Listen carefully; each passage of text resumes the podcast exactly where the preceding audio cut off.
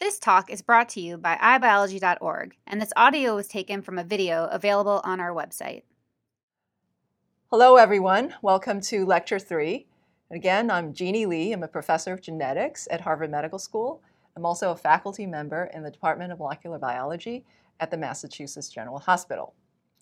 All right, so uh, we talked about the different steps of X chromosome inactivation. In Lecture 2, we covered uh, in some detail the molecular mechanisms behind X chromosome counting and allelic choice. And what I'd like to do in this last lecture is to talk about the step of nucleation followed by the spreading of silencing across the rest of the X chromosome. And recall that the problem is that here we have Xist RNA, which is shown in red, and coats the inactive X chromosome in cis, and it does so without spilling over into any of the other X chromosomes, into any of the other X chromosomes in the cell, or to any autosomes, for that matter. And so the question is, how does this RNA stay put on that chromosome? And we know that this property belongs to the small piece of uh, DNA called the X inactivation center because when we place the inactivation center on an autosome, so a non-sex chromosome, we see that Xist can also coat that chromosome in cis without spilling over into any of the other chromosomes, including the X chromosome where it normally would be produced and would be spread. Okay, so we're going to start with this concept of nucleation. Now, this is something that we stumbled upon sort of uh, by accident. So, recall this experiment, which we had done back in the 1990s, that sort of led to this dogma that Xist RNA is strictly cis acting. So, the idea here was to place an inactivation center, or Xist, onto an autosome in a male cell, and we could observe that Xist is produced from this ectopic inactivation center, and that that RNA spreads strictly in cis across the autosome without ever diffusing, or so we thought, to the natural X chromosome, which is located in a different place in the genome or in the nucleus. Okay, so um, that has been recapitulated many times by various studies. But then, many years later, when we repeated the same experiment, except this time we did it in female cells, and in the post inactivation state, we got a very surprising finding. So now here are two X chromosomes, one's inactive and being coded by Xist RNA. We place an inactivation center or Xist on an autosome, and we saw, as we expected, that Xist would be upregulated and would coat and silence that chromosome in cis. However, what we didn't anticipate was that within 24 to 48 hours of doing this, Xist RNA started to fade away from the inactive X. Now, upon probing deeper, we realized that Xist wasn't actually going away or disappearing. In fact, what was happening to it was that it was being pulled away onto the autosome, which had this multimerized uh, X inactivation center. So that was extremely puzzling. And here's the actual experiment where you can see um, the autosome very nicely producing Xist, and the X chromosome down here, which is starting to fade away, at least with respect to Xist RNA. And within 24 hours, we see the transgenic Xist spot, but the X chromosome spot was nowhere to be found. So that was indeed very surprising. And what we learned from these experiments is that, in fact, contrary to what we were expecting, Xist RNA can diffuse in the nucleus.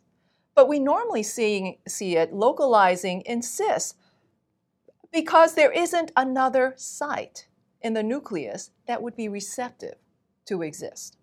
Okay? So Xist can diffuse in trans and uh, act on a different chromosome.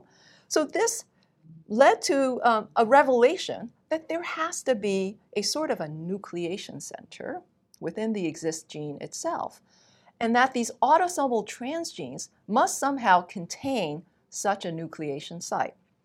And so we um, went ahead and um, dug around to try to pinpoint this nucleation site and identified three binding sites for a transcription factor called YY1 that was immensely important to this uh, process of nucleation. And so what we showed is that YY1 protein binds to these three sites and serves as a tether for Xist RNA to anchor to the inactive X chromosome. And when we mutated these three YY1 binding sites, look what happens to Xist. It disperses across uh, almost the entire nucleus. So the RNA detaches from the X chromosome and floats away uh, into the nucleus. Okay, so we could recapitulate that finding by depleting the cells of this critical anchor, the YY1 protein. You see how it recapitulates the loss of uh, this Xist focus um, within these female cells. And it wasn't because Xist was no longer being produced, Xist was still produced, uh, but it could no longer uh, attach to this nucleation center. Okay, so we conclude that YY1 is a tether for Xist RNA at the nucleation site. So this nucleation allows Xist to attach prior to the process of spreading. It's an absolutely critical initial step to uh, X chromosome spreading. So what we observed is that the nucleation site is located within or very close to this repeat sequence we call repeat F near the 5' end of Xist that it contains a trio of YY1 binding sites. The YY1 protein is very important in tethering Xist RNA to this nucleation center. And so, what we imagine is that Xist RNA gets produced from this genetic locus and it co transcriptionally loads onto the nucleation site. And what we mean by co transcriptional is as it's getting synthesized, when this piece of the RNA gets exposed, it detaches or attaches to the uh, inactivation center before uh, the transcription is complete. Okay, and then from the nucleation site exists spreads in three dimension uh, across the rest of the X chromosome. All right, so now let's talk about this concept of spreading itself. How does that uh, actually happen? All right, so what happens from here, which is the synthesis of Xist and attachment to the nucleation site, all the way down to here, which is a chromosome condensation and a lockdown of gene expression on that chromosome, uh, remains largely unknown. However, we do know that several things have to happen in between. One of which is that Xist has to push away these factors that normally give rise to gene expression, so the activating factors, and at the same time, it has to recruit repressive factors to the X chromosome to start the process of silencing. And then, uh, probably at the same time, it is generating a new kind of topology on the X chromosome. All right, so how does all of this work? Well, we know that Xist is multifunctional, uh, and to identify important domains that are uh, essential for spreading, we have performed a systematic deletional analysis of Xist. So here again is Xist, and what we've done is use the CRISPR-Cas9 gene editing technology to remove sequentially one to two kilobase regions from Xist RNA, and we do this at the endogenous Xist locus in female cells so that we can observe everything happening in the normal physiological state. And what we found are two repeats that are very important to this process of spreading. Okay, so there's repeat B, shown right there, and repeat E, which is in the last exon of Xist. So normally, as you know by now, Xist forms this very tight focus uh, over the inactive X chromosome.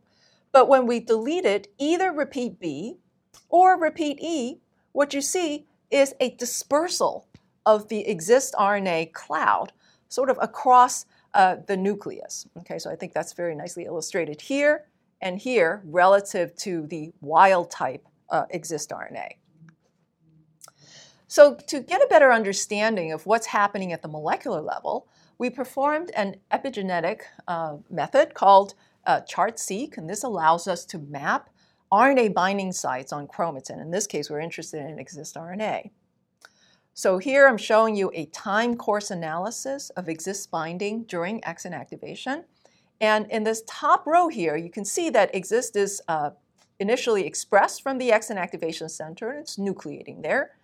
But then it's spread sort of all at once to uh, the rest of the X chromosome. In other words, it's not spreading sort of uh, sort of uh, locus by locus in two dimensions down the chromosome, but instead it's spreading all at once in three dimensions because you're seeing that the RNA is piling up across the X chromosome more or less at the same time.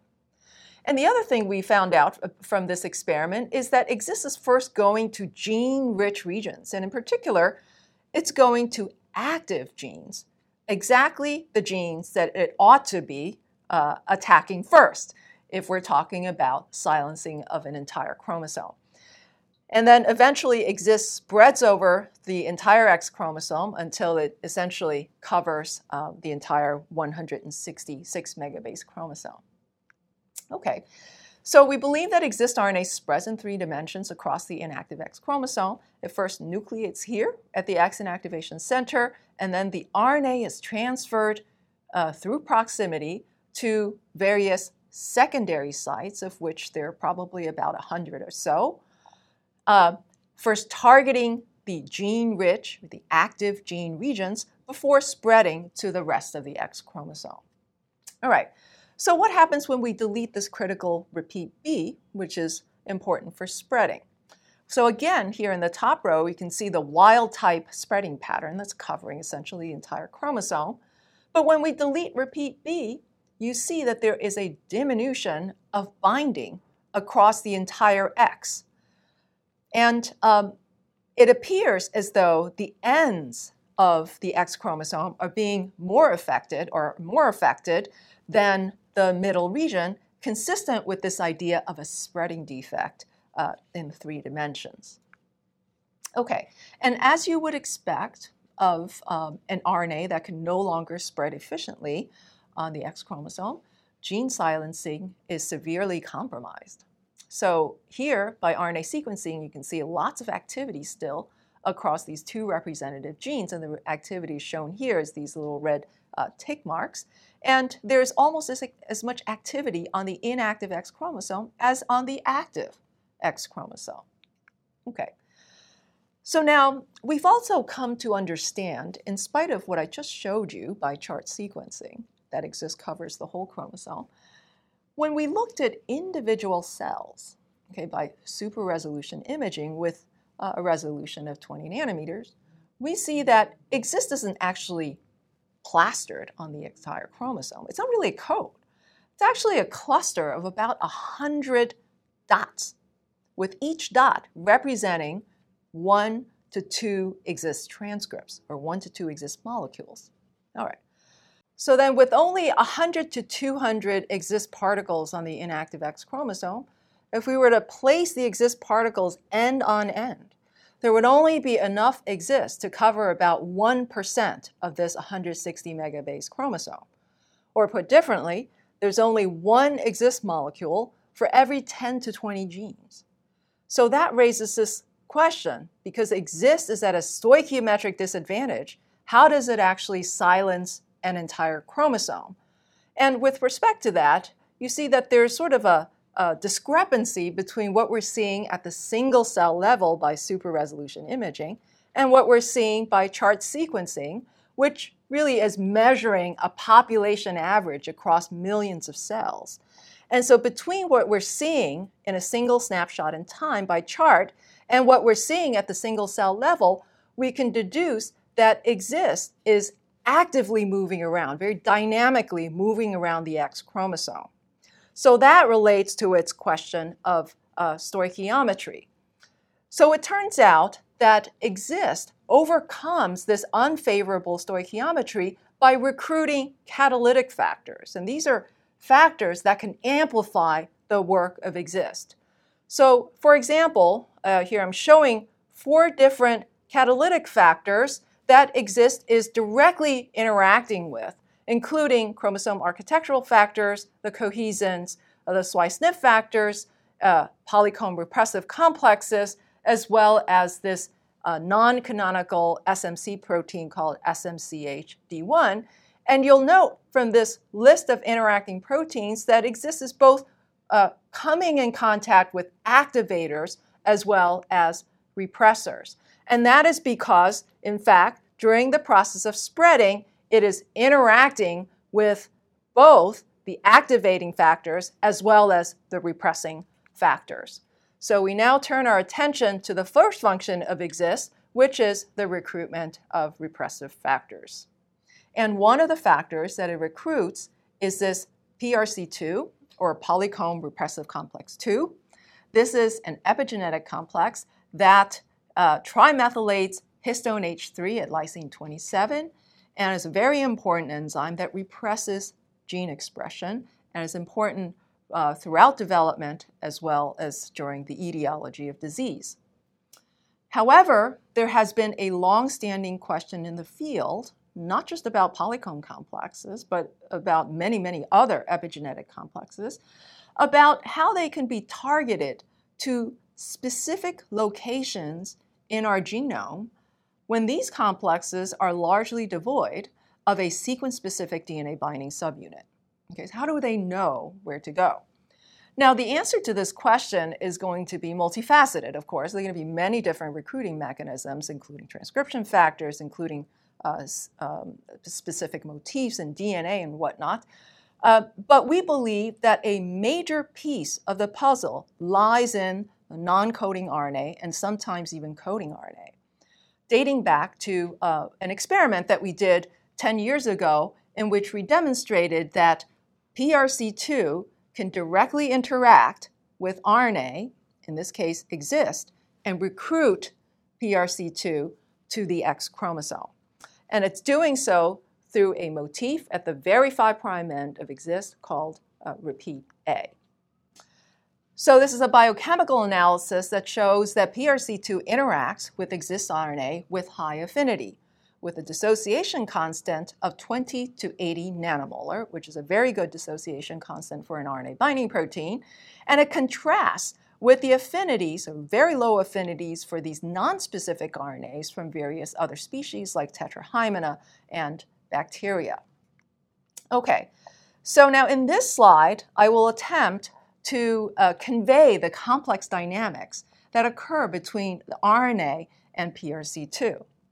So as we envision it, now initially, the RNA that contains this repeat A motif will attract polycomb repressive complexes to the X activation center. Okay. Now, very importantly, our genetic and biochemical experiments show that even though the long non-coding RNA is recruiting PRC2 in a site-specific manner, that does not mean that it is uh, automatically going to load that complex onto chromatin or that it will induce the catalysis on H3K27. Okay. So in fact, these steps are biochemically and genetically separable. So for example, as long as the antisense repressor, Tsix, is expressed from the inactivation center, we see that this complex does not load onto chromatin.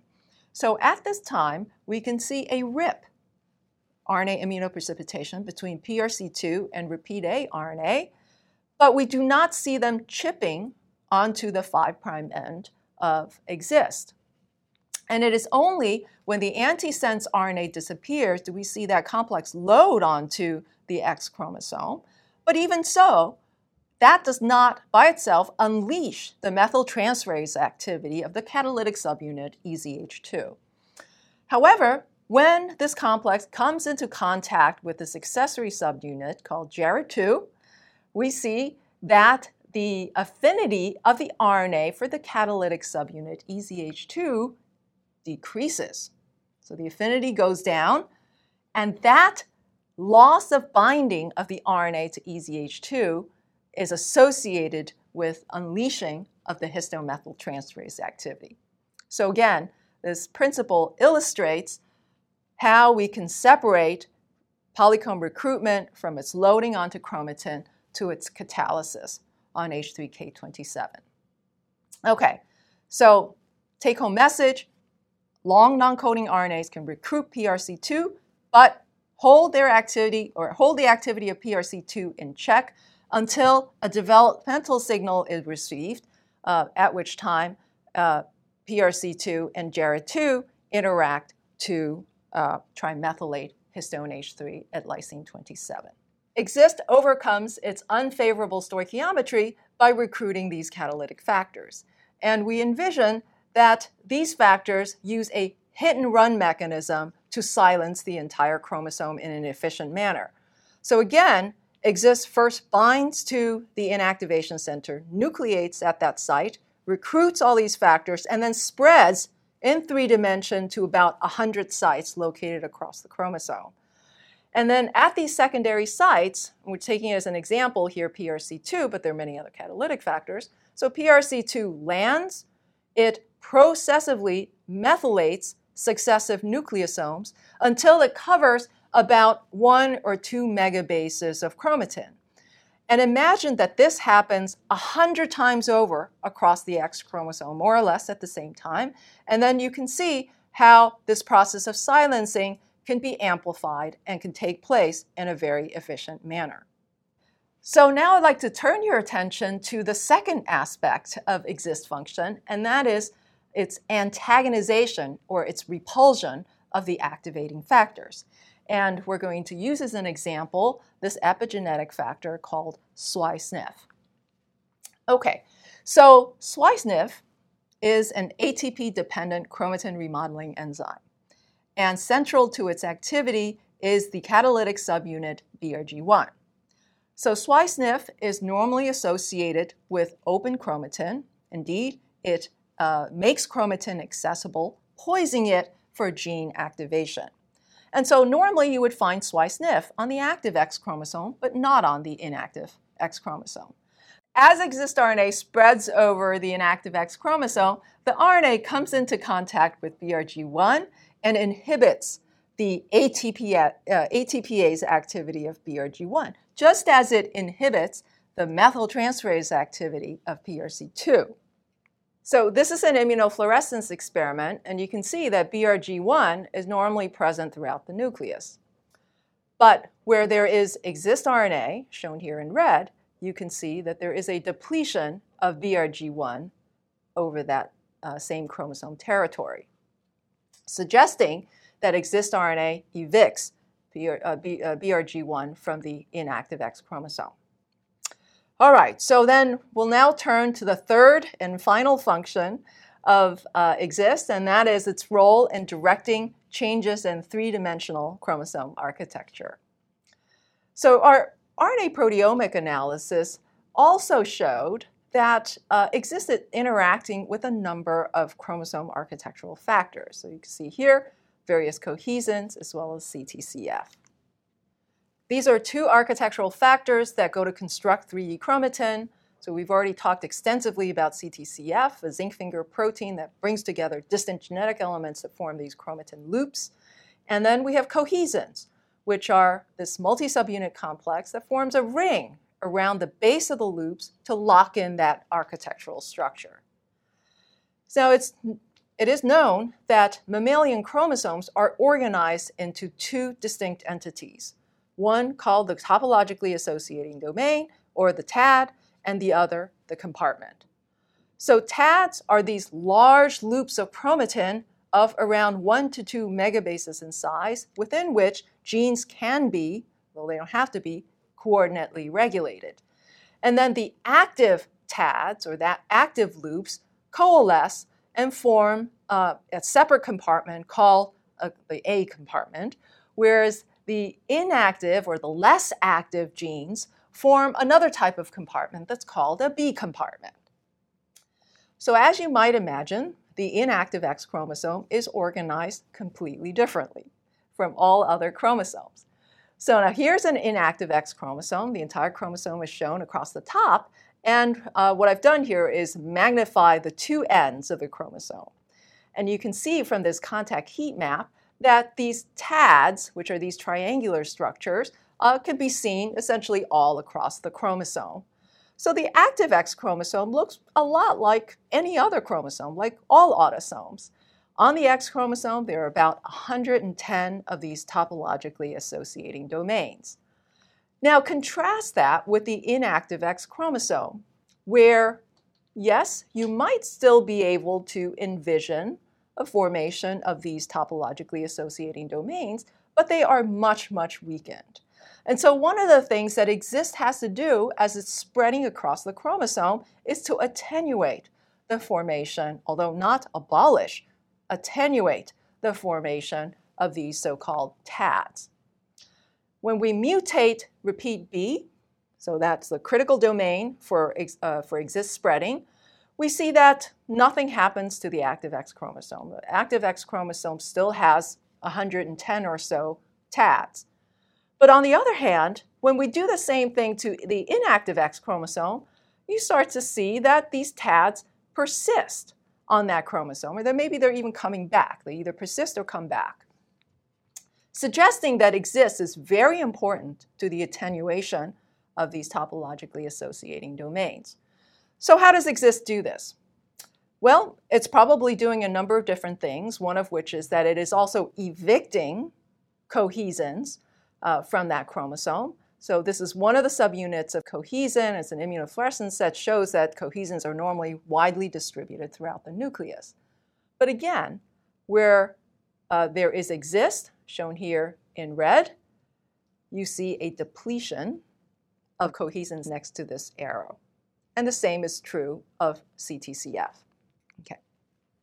Now, when we delete Xist, the cohesins come back, as shown here by this uh, red peak of cohesins here and here. And you can see that in the wild type chromosome, those two red peaks are not present.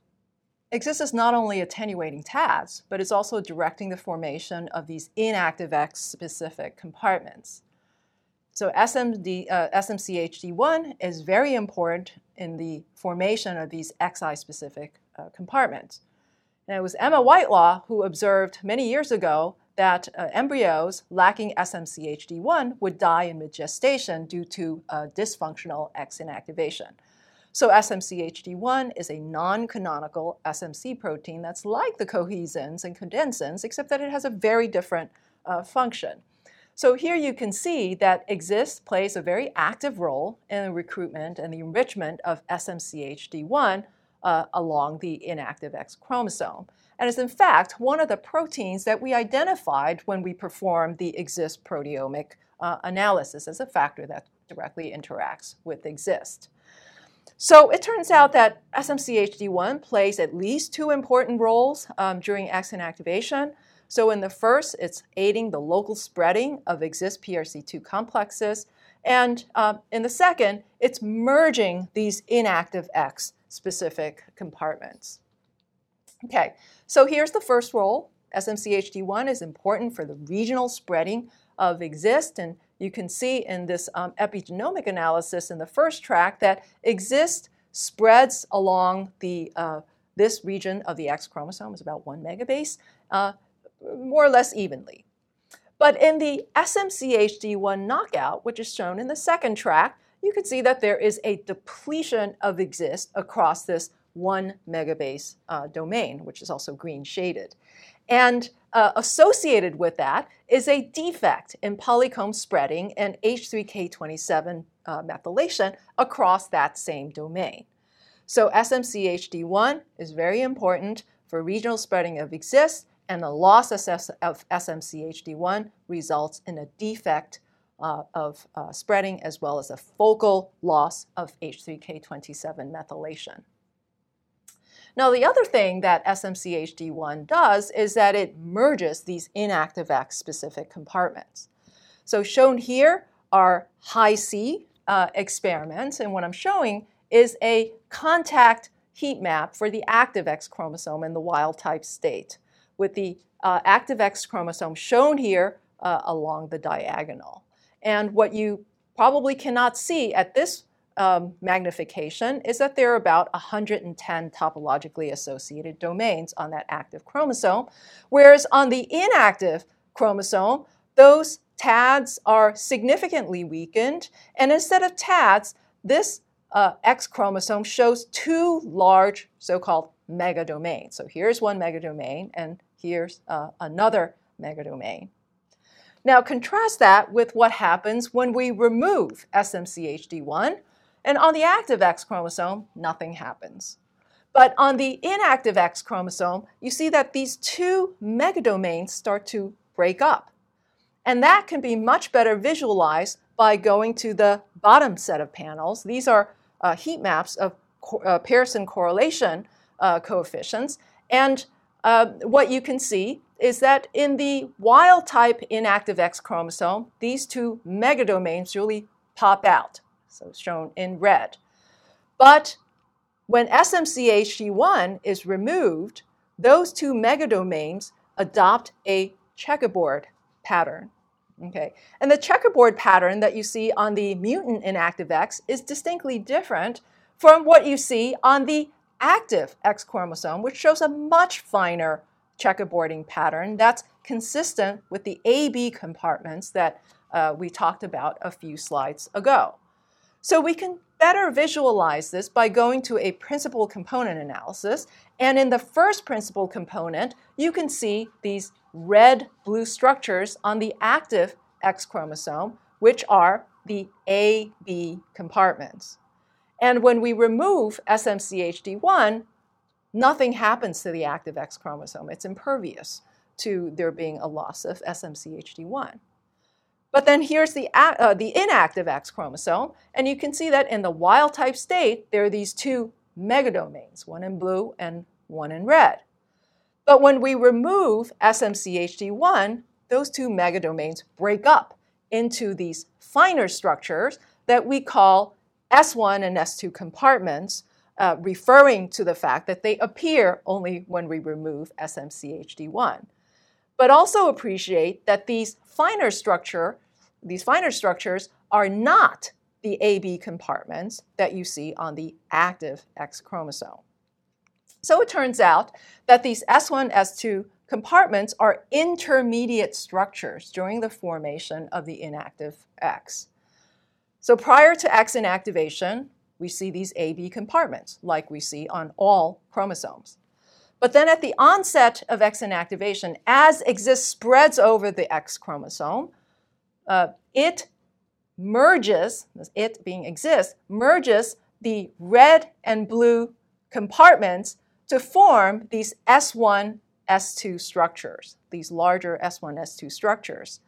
And as as X inactivation proceeds, Xist recruits SMCHD1, and SMCHD1 in turn merges the S1, S2 compartments into these two mega domains to form a compartmentless chromosome. All right, so in these three lectures, I've thrown a lot of information at you, and what I'm going to attempt to do in this final slide is to integrate some of that information. So we envision that at the onset of X inactivation, this RNA with the repeat A motif recruits PRC2 to the X inactivation center. But as I mentioned, the recruitment process, the RNA is very important for the recruitment process, but it also holds the activity of PRC2 in check. So recruitment is not the same thing as loading, which is not the same thing as catalysis. Because as long as the antisense RNA is expressed, PRC2 is prevented from loading onto chromatin. And I also mentioned in lecture two that at this time, one of the very first things that we see during cell differentiation is a pairing of the two X chromosomes. And as a result of this pairing process, there's a mutually exclusive determination of the active and the inactive X chromosome, presumably through an asymmetric expression pattern of the antisense RNA Tsix. So from the future inactive X chromosome, the antisense RNA disappears, while the antisense RNA persists on the future active X chromosome. All right. So then on the future inactive X chromosome, the disappearance of the antisense RNA allows PRC2 to load onto chromatin, but again, that is enough, not enough to unleash the methyltransferase activity of EZH2. When the RNA comes into contact with the accessory subunit JARID2, the affinity of the RNA for PRC2 decreases. The RNA is at least partially dislodged, and that unleashes the methyltransferase activity of EZH2. Okay, so while all of this is happening, at the same time, we see that uh, JPX RNA, this RNA which is just upstream of Xist, is transcriptionally upregulated tenfold. And when it crosses a certain threshold, as it will do only in the female cell, because the female has two copies of JPX, JPX evicts CTCF from the 5' end of uh, Xist. And uh, probably around the same time, the Gribnau lab has shown that this transcriptional repressor, REX1, is degraded by an E3 ubiquitin ligase called RNF12. And it's really the combination of all of these events, in particular, the downregulation of the antisense RNA, the upregulation of JPX RNA, and the eviction of CTC, uh, CTCF and REX1, that allows full length Xist to be expressed for the first time. So, Xist, uh, of course, also has a binding site for PRC2. And we now know from RNA proteomic analysis that Xist probably binds to about 100 other proteins. Now, this RNA protein complex has to first attach or load onto a single nucleation site through YY1, the transcription factor YY1. Now, without attaching to YY1, this RNA protein complex will diffuse through the rest of the nucleus. So, from this single nucleation center, the RNA protein complex then spreads in three dimension across the rest of the X chromosome. And again, it does three things. It's not only recruiting silencing factors to the rest of the X chromosome, but it's also evicting activating factors like cohesins and BRG1 or the splice NIP factor from that X chromosome. So, that in a nutshell is how we're viewing the initiation and spreading of X inactivation. And I should say, by way of conclusion, that this is a model. So, it is a facsimile of what we can't actually directly visualize in the natural world. And scientists um, use these models as basic frameworks within which we can design additional experiments to probe, to refute, or to accept a hypothesis. And of course, scientists disagree all the time with each other about exactly how things are working in nature. And so we hope that additional uh, data that we will generate in the coming years will allow us to continually refine this model. And I hope that I'll be able to share some of those new ideas with you in the coming years. Visit us at ibiology.org for more free talks from the world's top scientists. This talk was brought to you with support from the National Science Foundation, the National Institute of General Medical Sciences, and the Lasker Foundation.